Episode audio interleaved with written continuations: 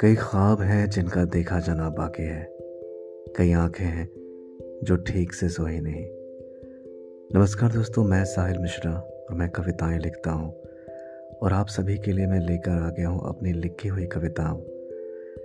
और उन कविताओं में आपको खुशी, गम, हर जायके का स्वाद मिलेगा। तो मुझे उम्मीद है कि आप अपना प्यार मेरी कविताओं तक पहुंचाते रहेंगे और अगर आप मुझे पसंद करें तो मुझे आप इंस्टाग्राम पे फॉलो कर सकते हैं। मेरे सारे अपडेट्स आपको वहाँ पे मिल जाएँगे।